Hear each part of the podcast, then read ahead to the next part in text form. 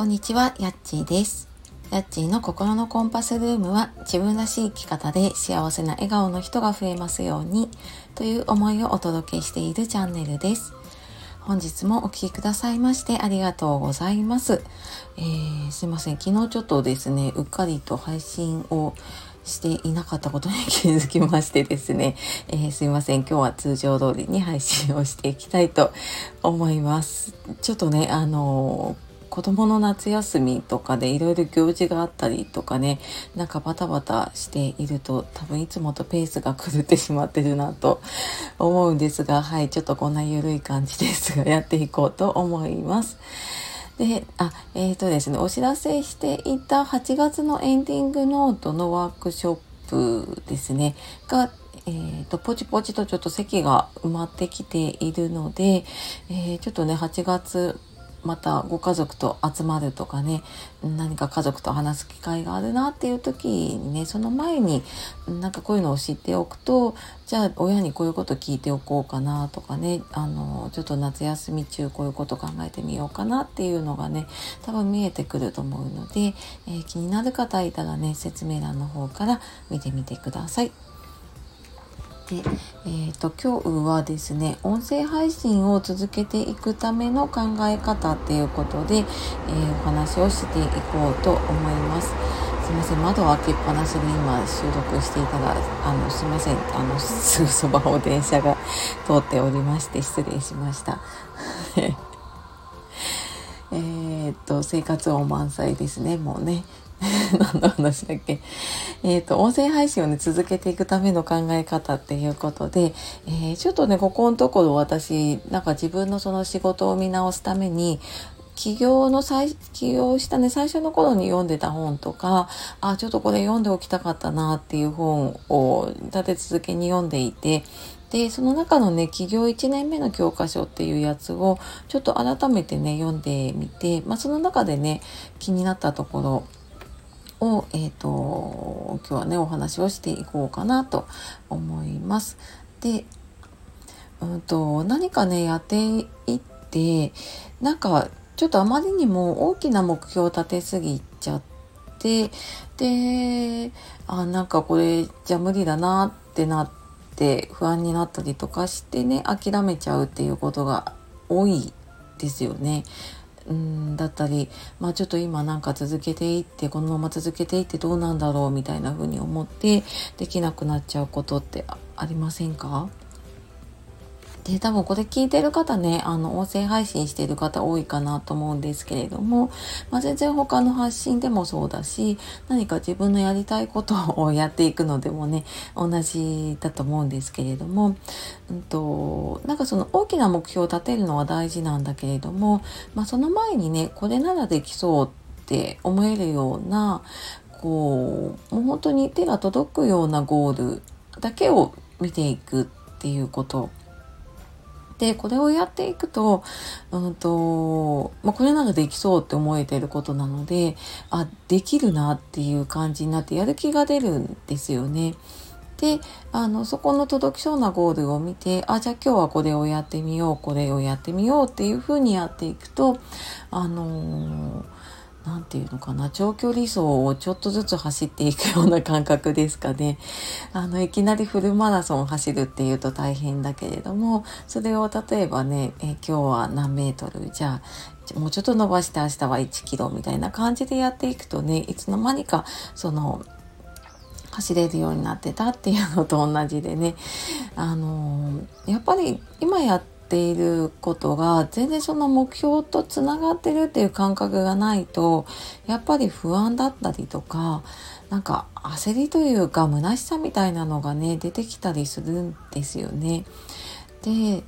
なのでその本当にこれならできそうっていうゴールだと今やっていることがそのゴールにつながっているっていう感覚が持てるのであそうするとうんと、あそこに向けての一歩って踏み出していけると思うんですね。でこれなんかちょっとそうだな音声で言うともしかしたらねフォロワー1000人目指している方もいるかもしれないし、うんと、毎日更新っていうのをね目標にしている方もいるかもしれない。でただいきなりフォロワー1000人ってあの ゼロから始めるととてつもない数字なんですよね。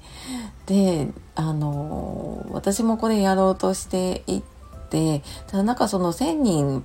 達成するねなんか目標がちょっと自分とずれてるなと思ったので今は全然ねそこにこだわってないんですけどもし今自分がやるとしたらどうするかなと思ったら、まあ、例えばね1日10人フォロワーさん増やす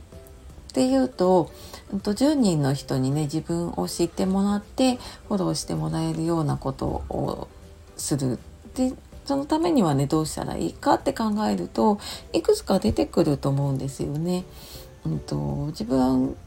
と同じような配信自分がね気になる方を、えー、フォローしていくっていうのもそうだし、まあ、自分と同じような配信している方、まあ、そこにコメントをしている方って多分あの同じような似たようなね価値観とかを持っている方も多かったりするので、まあ、そういう方をフォローしていったりとかその方の配信を聞いて何かコメントをしたりとかそういうふうに自分を知ってもらうっていうことをやっていくとあの確実にねフォロワーさんえっ、ー、とまあフォロー返してもらえるかどうかはわからないけれども、えー、とやっていくと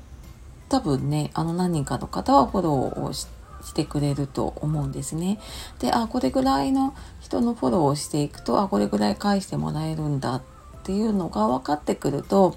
あ、じゃあ、あの、今日は何人ぐらいフォローしてみようかなっていうふうにやって、で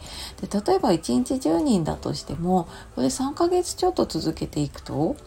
えっ、ー、と、かける30いくつだから、あのあ、30×3 だから、えっ、ー、と、多分900とかで、まあ、3ヶ月ちょっとやっていくと1000人とかになっていくんですよね。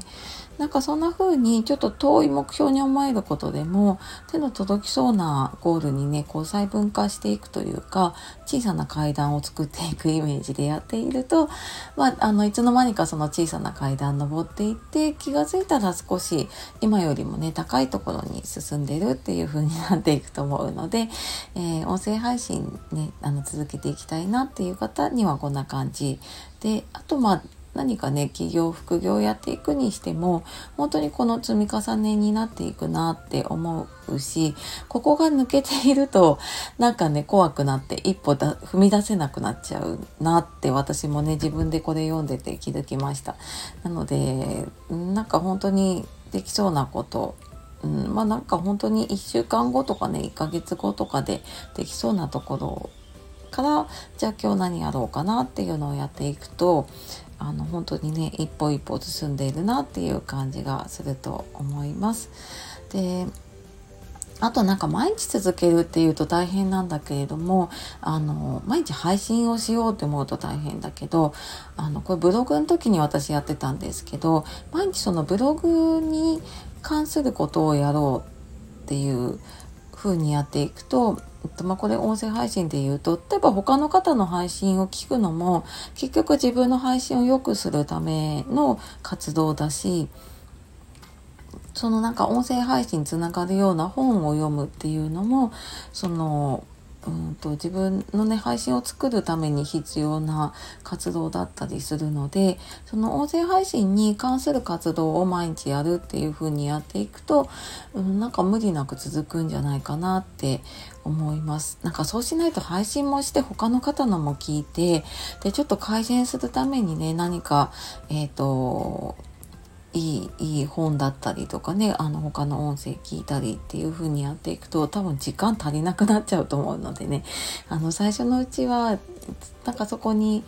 時間を使う、まあ、1日ね10分でも30分でもいいと思うんですけれどもでその中でできることをやるっていうのをやっていくとだんだん多分配信にかける時間がねあの短くなっていくと思うのでそんな風にやっていくとあのできるかなと思いますね。でなんか自分が今何のためにこれやってるのかなっていうのをちょっと意識してみると,、えーと、やりやすくなるんじゃないかなと思います。はい、えー、私自身は今そこまであの音声配信に時間をかけてないんですけどね、えっ、ー、と、まあ、ツイッターだったりとかね、ブログとか、まあ、そういうのはこんな感じでやってますっていうことで、ちょっとお話をしてみました。えー、最後までお聴きくださいましてありがとうございました。では、素敵な一日をお過ごしください。さよなら、またね